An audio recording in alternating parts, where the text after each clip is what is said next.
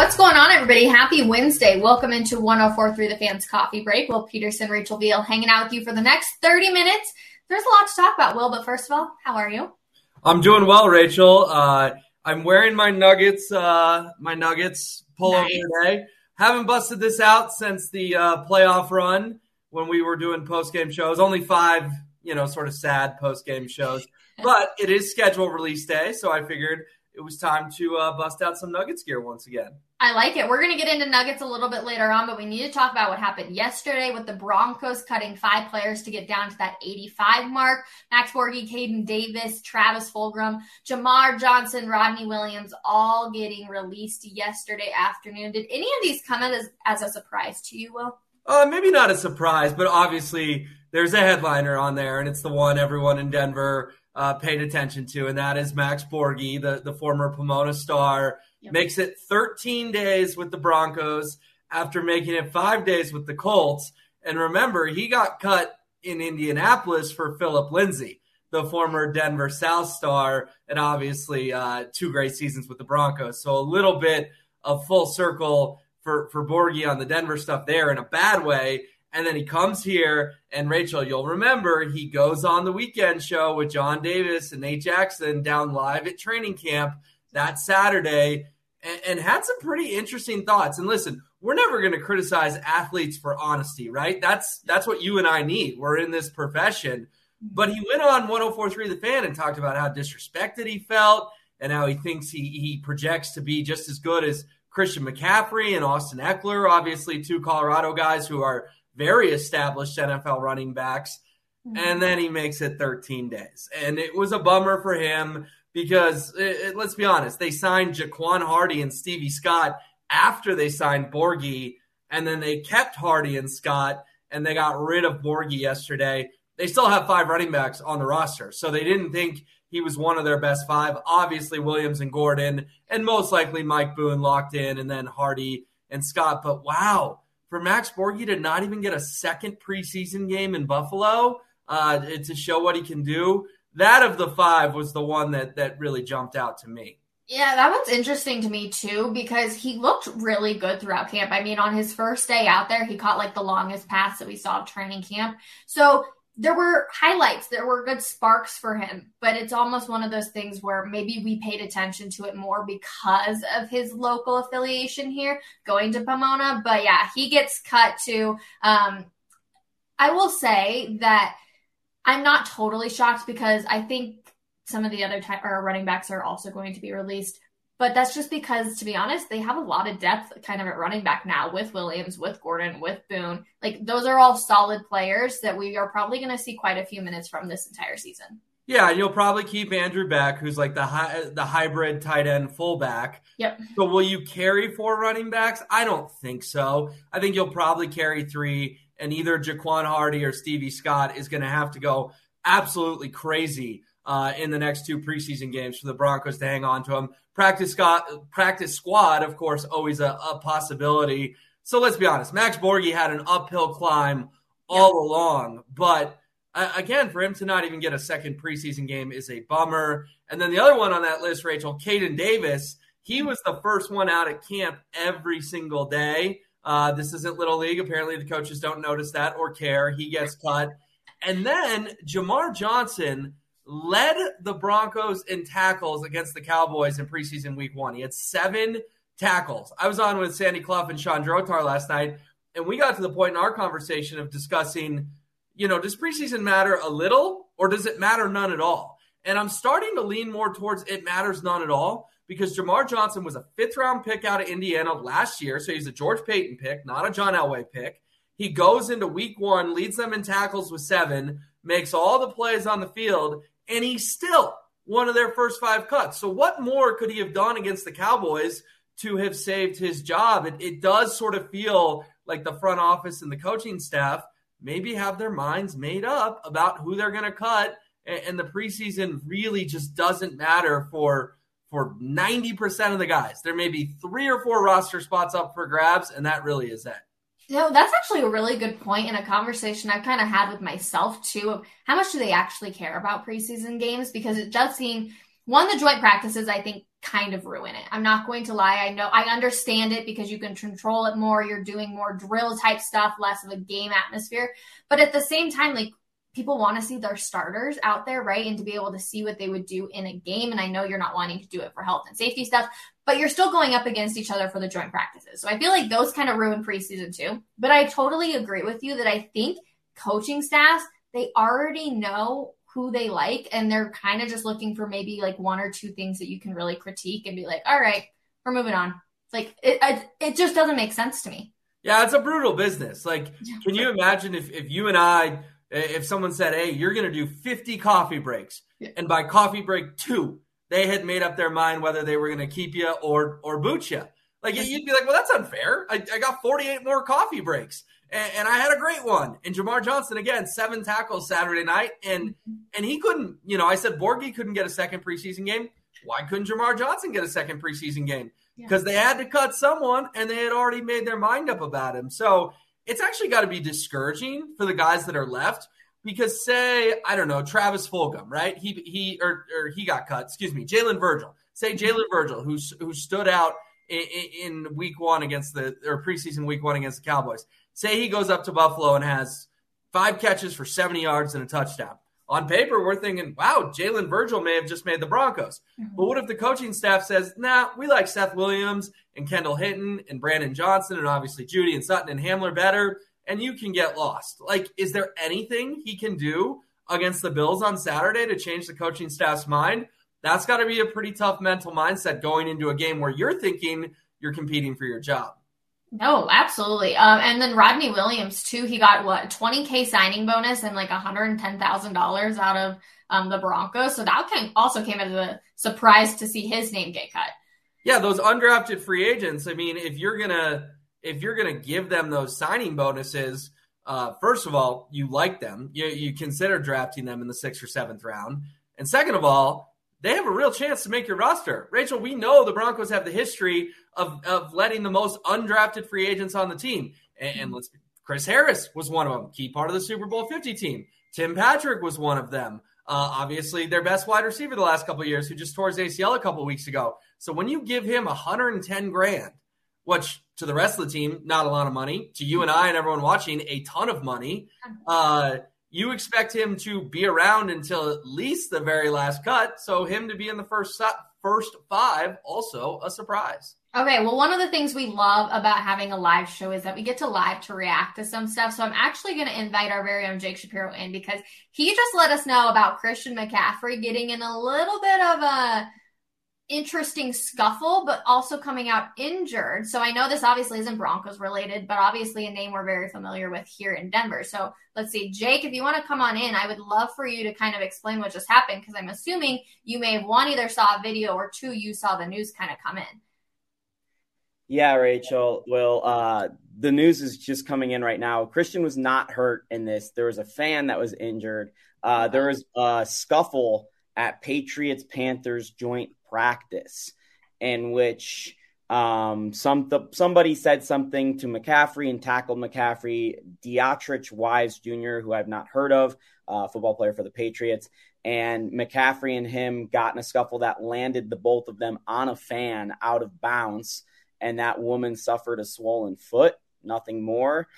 Treated by Patriots Medical. Uh, Wise reached out and apologized. McCaffrey shook her hand, and the Patriots offered her tickets to a game. So this all just happened within the last like half hour, um, and uh, it just goes to show you what happens with these fights, which we saw last week at Broncos Cowboys. Get into the fans a little bit, get in and roll into the stands, and you know, training camp. We always talk about it being such a close-up environment. Well, it was really close this time. Yeah, no kidding. Yeah, well, and speaking of those joint practices that obviously Will and I were talking about, right? I feel like again, it kind of goes back to it ruins the preseason a little bit, but you're seeing the intensity on these practices and not actually out on the game. So, Jake, appreciate you. Thanks for hanging out with us for a quick second and giving us that update. But yikes, out at um, in Carolina, it's a little tough. Yeah, we'll see if any discipline comes from it. Um, you know, I know the league doesn't like fights, but they happen everywhere across mm-hmm. every training camp. You see a video almost every day uh, from some sort of scuffle. But when fans start to get hurt, then you're facing, you know, some sort of litigation potentially, uh, either the team or the NFL. if this woman lawyers up, there may be some discipline coming for the players involved. Yeah, no kidding. We also need to talk about a Hall of Famer who should be in the Hall of Fame but will not be making it to the Hall of Fame Hall of Fame this year in Randy Gradishar. This is a shocking story when you actually think about it, Will, because he was not named a finalist. But truthfully, he should be in there. And it comes back to this kind of East Coast bias that everybody talks about. And it's it's just kind of mind blowing that here we are having this conversation when I for sure thought Randy was going to get in this year. Yeah, it, it's such a shame, Rachel. Listen, I'm not going to pretend like I watch Randy Gregory play, but I, I, I've heard the stories. I've seen the highlights. I've examined the stats, and, and this is a joke. I mean, the Broncos' Orange Crush defense, which really established their identity in the NFL. It mm-hmm. wasn't John Elway, it was the Orange Crush. John Elway came after the Orange Crush that really put the Broncos on the map across the country. And that unit, that defense, does not have a single Hall of Famer uh, represented in Canton, Ohio. And what did you know? Uh, another Dallas Cowboy got in, another New York Giant got in. If mm-hmm. Randy Gregory had played in Pittsburgh or Chicago or Green Bay or Dallas, he would have been in the Hall of Fame decades ago. Yeah. It is a sham that he is not in. And most people this time yesterday thought it was a slam dunk, thought it was finally Randy's time. Me. And yeah, and it, it goes to show you that with the Broncos in the Hall of Fame, we can never assume slam dunk unless you're literally talking about John Elway or Peyton Manning, because everyone else, it seems, has to wait. Our guy Steve Atwater had to wait longer than he should have, and it was so emotional when he finally got in. Um, obviously, you know, Champ Bailey uh, did, did not have to wait. You, you and I both know that, so I should throw him in there with John and Peyton. But the majority of Broncos mm-hmm. sweat this thing out. And Randy Gradishar is now 70 years old. Uh, looked that up yesterday. He was born in 1952. Andrew Mason had some great quotes from him down at training camp uh, just last week, where he said, "I feel like this is finally, finally the year, and I've, I've, been waiting 30 years. I mean, think about it. he's been waiting. Literally, he retired, I believe, in like 82 or 83. So he, he's been waiting since the late 80s, early 90s. Once his eligibility kicked in, um, that's a long time to put a person through this year by year. Is this going to be the year struggle? And then for Randy to, to even admit last week, hey, I feel good about this. Mm-hmm. And then to get the crushing blow that it didn't happen.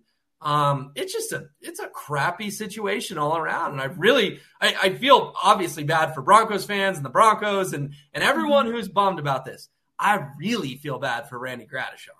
No, me too. It's such a bummer. And when you lay it out like you just did, Will, it kind of even hurts you a little bit more in your heart for how long he's been having to wait. So hopefully next year can be the year. Uh, again, a huge blow. Yeah, fingers crossed. but him. I feel like Nathan MacKinnon. Like we're always talking about next year. You know, maybe next year will be the year. I feel like all we do is talk about next year. Now, for Nathan MacKinnon, next year was finally the year. So maybe for Randy Gradishar, it will be. But it kind of does feel like MacKinnon is post game press conference right now in Vegas. And I haven't won bleep, and all we do is talk about next year. Randy Gradishar's got to wake up this morning feeling like all we do is talk about next year. Yeah, no kidding. Well, we need to talk about Drew Lock too, because in a span of three hours, things drastically changed for Drew Lock yesterday. And my goodness, is it something? Okay, so at 317, Drew Lock QB1 today at Seahawks camp. We'll move on over a little over an hour to 407. Drew Lock still leading the Seahawks number one offense was just picked picked by Tariq Woolen.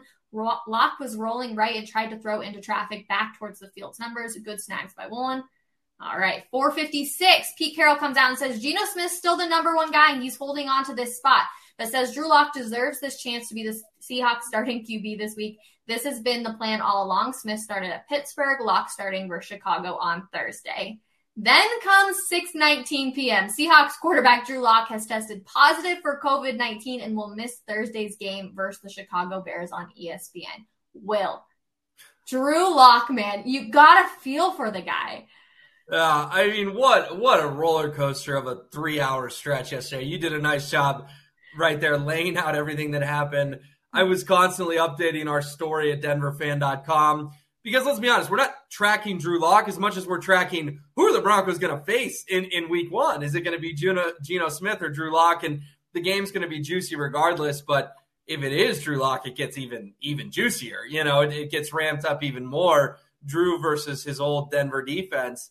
And, and, yesterday's ride was just like you said, it was so typical Drew Lock. Like just when things are looking doing this, boop, they fall off a cliff. Like it just, it's so. Uh, I don't know, heartbreaking is the right word because there's a lot of people in this country that are going through things that are heartbreaking, but it is such a bummer for Drew. Like it finally, finally is coming together. He plays pretty darn well in Pittsburgh, throws for two touchdowns in their opener. Pete Carroll gives him the reps with the ones. He's going to start against Chicago. Yeah, you can say this was the plan all along, but clearly he was trending in the right direction to, to win this Seattle QB job. And then boom, hit with COVID. And and Rachel, combine that with his shenanigans in 2020 with yep. the COVID tracers, with Blake Bortles and Jeff Driskel, and the Broncos having to trot out Kendall Hinton because they tried to beat the system. Like Drew Lock and COVID just don't get along. This ain't going real well for him.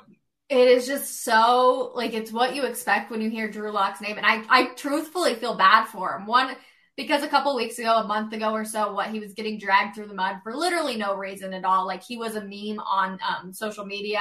But here we go again. We're all like, this could actually be it. Maybe Drew Lock is going to make his move and you know possibly be that guy nope, psych, you're not even going to get to play because now you're in COVID protocols. It's just a bummer for the guy. I, I truthfully feel so bad for him. Um, you know, hopefully after he gets out of COVID protocols, he can maybe prove something else, maybe even possibly in game three. Who knows what can happen for Drew Lock, but we're always, we're looking to see who the Broncos are going to be playing week one when they go to Seattle, when Russ returns to Seattle. So we'll, we'll keep everybody updated, denverfan.com. I can't help but laugh. I, I feel bad that I'm sitting here laughing, but it's just, it's just so Drew Lock. But we'll move on yeah, to the I Nuggets. Mean, Rachel, honestly, like yesterday morning, I would have said it's 80 20 they face Geno Smith. Yep. And then yesterday afternoon, I would have said, this looks more like 50 50. Mm-hmm. And, and, then the COVID diagnosis comes out, it's back to, to I don't know, 80 20, 90 10. Like, I'm more convinced than ever it's going to be Geno Smith because, like you said, they only have one preseason game left after this. And that's kind of the worthless one for the Seahawks. It's Friday, August 26th at the Cowboys actually, ironically enough, with with all the Broncos history with the Cowboys. But I mean, even if he gets to start that night, what would he possibly have to do to to get to start Week One? I would have thought Drew had a chance yesterday, and then again with the positive test. I think more and more likely it will be Russell Wilson versus Geno Smith in week one. Yep, that's going to be an exciting day. I'm already counting it down. But today, the NBA schedule release comes out. We'll figure out who the Nuggets are going to be playing on opening night, 1 p.m. Mountain Time here. I'm excited for this schedule release to come out. So if you had to take a guess, Will, who are the Nuggets playing on opening night? Well, uh, Jake Shapiro did chime in a, a, couple minutes ago and let us know that Mike Singer of the Denver Post is reporting the Nuggets will open on the road. So um, that doesn't narrow against who, but it does narrow the buzzkill factor of, hey, we don't get to see Jamal Murray finally return after 18 months at Ball Arena in game number one. So mm-hmm. that's a little bit of a buzzkill. It also, to me, means – they're probably not getting like a late night primetime game, you know, which you would have hoped. Like we've seen some of the leaks of the the opening night and the, the Nuggets aren't a part of them. Um, and obviously Nikola Jokic still has to get his MVP award. They got knocked out of the playoffs before that was presented as well. So why in the world aren't they opening at home? I guess as we talk through this, you you, you know, the Murray thing is is nice, but the yeah, the big story is Jokic MVP. He should be getting his trophy game one, and he should be doing it, frankly, on ESPN or TNT, or and he's not. So, Rachel, I am just taking a wild shot in the dark and going to go full buzzkill here. The Nuggets will open in Charlotte against the Hornets at 5 p.m. on altitude in a game that none of us can see. Ugh, that sounds horrible. Yeah, you would be the most Nuggets thing ever, though. Like, yeah. yeah, we're just going to send you out east from the jump. You're going to start at five o'clock, and by the way, your games aren't carried locally. Gosh, Will, just makes you want to slap your face. What, like, what's your what are we doing? Give us something a little more, little more. I don't know. Has a little more pizzazz to it, a little more excitement. I don't. I honestly don't know. I want to say something like, I don't know, like the Lakers or something. Like, but like I feel like that would have been leaked. Like if it was sexy, we'd know it by now, right? Okay, but I have a question. Are the Lakers still a sexy team? Uh, yes. Yes, because they are the LA Lakers and they have LeBron James. So as long as they got that jersey on the front of their logo and James on the on the back, they are still a sexy draw. That Rachel, they they play 82 games.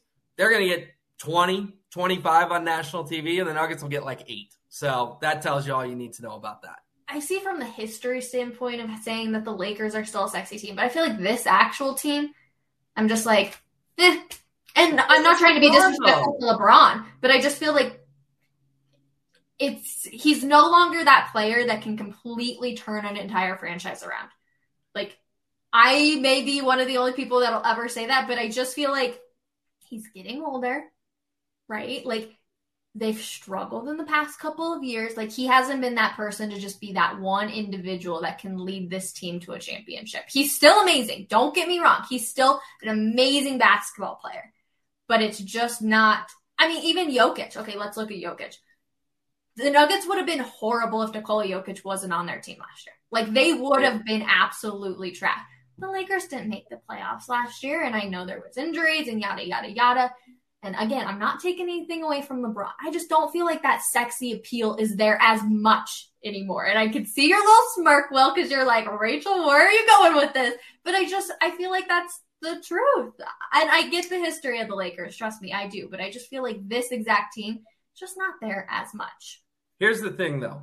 When Michael Jordan played for the Wizards, and I'm not saying LeBron James is at his point, at that point in his career yet they were still much must see TV because it was still Michael Jordan. True. Like, like it's still LeBron James. So even if he's not the same player that he was in his prime, mm-hmm. every game of professional basketball he plays the rest of his life, there are still going to be people that are interested. And, and that's that's you know not not saying your points aren't valid, but that's how the TV network's going to look at it. That's how the execs are going to look at it. That we're at the twilight of LeBron's career and we're going to put as many games of his as possible on the big stage because mm-hmm. he's arguably the greatest basketball player of all time. And we just don't know how many games he has left and he will suit it up. So we'll see. By the way, Jake pointed out Lakers yeah. Warriors opening night. So So you're right, Will. They are still sexy if they're gonna play the champs.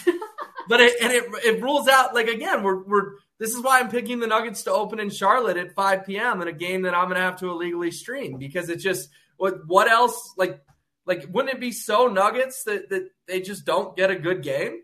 No, one hundred percent, one hundred percent. Well, we'll figure out one o'clock. We're gonna see that schedule release come out. But Jamal Murray is practicing in Melbourne, Australia, and boy oh boy is he looking good. He posted this to his Instagram account. You guys, I'm getting so excited to see Jamal Murray back out on the court. He's looking fresh, and he did say to some Australian media that he's going to play a little bit in the preseason. So I'm liking it. I'm liking what we're going to see out of Jamal Murray. Yeah, I mean it's exciting, um, but it's also still pickup. So I don't want to. I don't want to. You're telling over- me these aren't NBA players that can guard him, like- right? Like I don't want to overstate. Like, oh, Jamal's gonna, you know, be an All Star this year and, and help Jokic win his third straight MVP based on that. Now, could those things happen? Of course, they could happen. But I'm not going to be the guy who sees a a blurry Instagram video from halfway across the world and makes grand declarations. I think I think October and November and even into December are going to be a little bit of a slow start for Jamal. And, and that's not so much his fault as it is he's had 18 months off. Michael Malone is on the record that he's not going to play every game, that he wants to limit his minutes. There's a lot of factors working against Jamal coming out of the gate super quickly. I'm a huge Jamal Murray fan. I'm very excited he's finally going to be back. Mm-hmm. But I'm also not going to watch a video in Australia and, and, and declare Jamal Murray uh, 100% ready to go. He's trending in the right direction, though.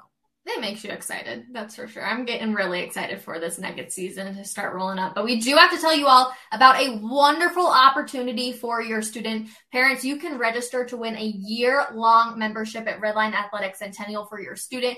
Redline Athletics, brand new, state of the art speed and agility training facilities, the ultimate spot for your student athlete to take their performance to the next level. Redline Athletics helps build a better student athlete. You can enter in today to win. Check out denverfan.com for more information. What a wonderful opportunity. I definitely would recommend take your student athlete to the next level. Who knows what can happen? It yeah, it's very about- cool. Uh, I'm yeah. glad we're, we're doing that promotion, and I know folks will take advantage of it. So excited to, to see what comes from it.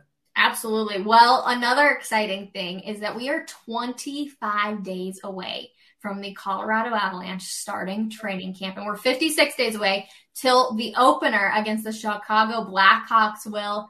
I'm so ready for hockey to get back. I'm so excited for training camp. I don't say that very often, but I am pumped up for this. There's so many good things on the horizon this year for Colorado sports. It's hard not to just get like a little antsy about it. I'm I'm so excited. Yeah, I'm excited too, but I feel like the parade was yesterday, Rachel. I know. I, I can't believe it's already starting back up. I got to imagine some of those guys are, are still hungover from their, you know, their benders for weeks and weeks. We saw all the videos. And obviously the, the party happens again once guys get their day with the cup. By the way, keep an eye on it. Nathan MacKinnon's day with the cup is on Saturday. He's sort of the uh, last big name for the Avalanche to get the cup. He's going to have a, a parade in Halifax. So we'll, we'll monitor that for sure. But yeah, I mean, 56 days till opening night, till they raise the banner at Ball Arena and uh, the journey begins all over again. Again, it has come rather quickly. I, I can't believe that the off season's been as short as it has, but Rachel, we didn't have an off season. We had a parade, and then I was writing free agency articles like ten days later. Like that's that's just what happens when you win the championship. Is the cycle just just resets that quickly? So uh, I don't know if the Avs will start slow. Um, you know, obviously opening night they won't start slow. The place will be electric. They'll beat the Blackhawks seven nothing. It'll be great, but the first 15, 20 games, could they sort of be working to get their legs back under them? Yes. And will there be hot takes? Yes. And should there be hot takes? No. It does not matter how they come out of the gate in the first 15, 20 games. So I really don't want people to panic um, with what they see early from the Avs. And are you saying that they're gonna? You think they're gonna start slow? Yeah, I mean they played hockey till June 26th. They partied all summer. Like this team, this team is to go through the motions, and mm-hmm. then they're to get yelled at by Jared Bednar, and we're to hear the the championship was last year, not this year. And then they're going to go nuclear and turn it on, and they're going to be the number one seed in the Western Conference, and everyone can calm down. So, yeah, I'm just I'm making a little prediction for the first I don't know quarter of the season yep. that maybe they're 12 and eight after 20 games, and we get some some spicy articles about how this isn't the same team as last year, and then everything will be fine because other than Nazem Kadri, of course, that core is all still intact. Okay, well, we're going to get into Nazem Kadri real quick in just a second, but we do need to talk about Jack Johnson and how he is signing with the Chicago Blackhawks. So we will see him opening night. Um, it's going to be a one year, $950,000 contract. Um, good for Jack Johnson for getting money. I mean, obviously, he meant a lot to us here in Denver because he was kind of that veteran, you know, that the guy that got it after um, Gabe Landeskog. He's just been around the league for so long, but it's exciting for him. Um, gonna miss him. He wasn't like a necessary the Avs absolutely need to sign him, but he's getting his money. He's getting his paycheck. Good for him. Uh, and, and, you know he's getting a contract. Like at this point in the game, was anyone going to offer Jack Johnson a deal to play hockey next year? Free agency's been going on for a month, so he's made a lot of money. I think the 950 grand he'll take. Don't get me wrong, but I think he's he's just glad he gets another opportunity to to play an NHL season. Yep. And while he did not mean a ton, and he was not in the lineup against the Predators, and he was not in the lineup in the first couple games against the Blues, when Sam Girard broke his sternum, that was a legitimate concern of what the Avalanche were going to do. And Jack Johnson stepped in and stepped in admirably and played every game the rest of the, the playoffs. Um, so kudos to him. He was the seventh defenseman on the Avalanche. Not a household name, but his kids got baptized in the Stanley Cup. And again, when Girard uh, went down in a heap and, and broke his, his chest, uh, mm-hmm. Jack Johnson played admirably the rest of the way. So applause to you, sir. Golf clap, and uh, good luck in Chicago. Mm-hmm. Okay, now we even have a question in the comments, and it says it's looking like Kadri is an Islander. Fact or fiction? And I cannot believe we are still talking about this, Will, because it has been so long that we're like, where the heck is Nazem Kadri going to go? So everything points to him signing with the Islanders. I don't know why it hasn't happened yet, but I'm going fact, even though it's not actually a fact yet. So let me like preface that that it is not actually official. We do not know yet. Yeah, I was gonna say if we're answering Troy's question um, you know, spot on at this moment. It is fiction. He has not signed a deal. But if we're answering Troy's question of what's going to happen, which I know you were, yep. then yes, it's a fact. every report is pointing that way. Gosh, I don't know what's like taking so long. Yeah, I, I, think it's still probably a million bucks a season, something like that.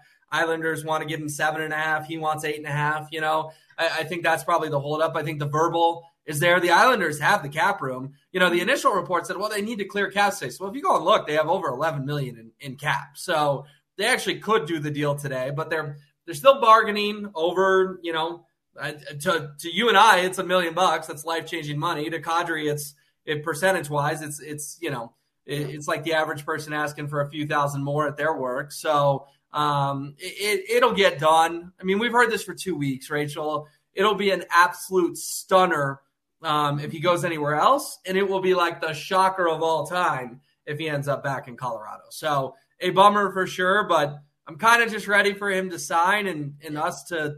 I love Kadri, and I always will, but I'm sort of ready to stop talking about it. Mm-hmm. How weird will it be though, opening night against the Blackhawks, to not see him out there? Most likely. Yeah, it'll That's weird. I mean, he had the signature moments in the playoffs that we've discussed multiple times. The hat trick in St. Louis, the the game winner in Tampa Bay in, in game uh, four that none of us knew was in the back of the net. He was awesome. The support he received from the city of Denver after the, the racism and the death threats and needing a police escort in St. Louis. Like, I can't believe we're, we're saying that in 2020, 2022. It's insane. So um, I, I will always remember Kadri fondly. And I hope this weird sort of dragged out free agency and, and perceived greediness doesn't uh, taint anyone's view of him. It shouldn't. He's just trying to get the biggest paycheck he can. All of us would do the same if we were in his position. It's money for his family now, for his grandkids. It's generational money. So I don't think Avs should have any ill will towards Kadri.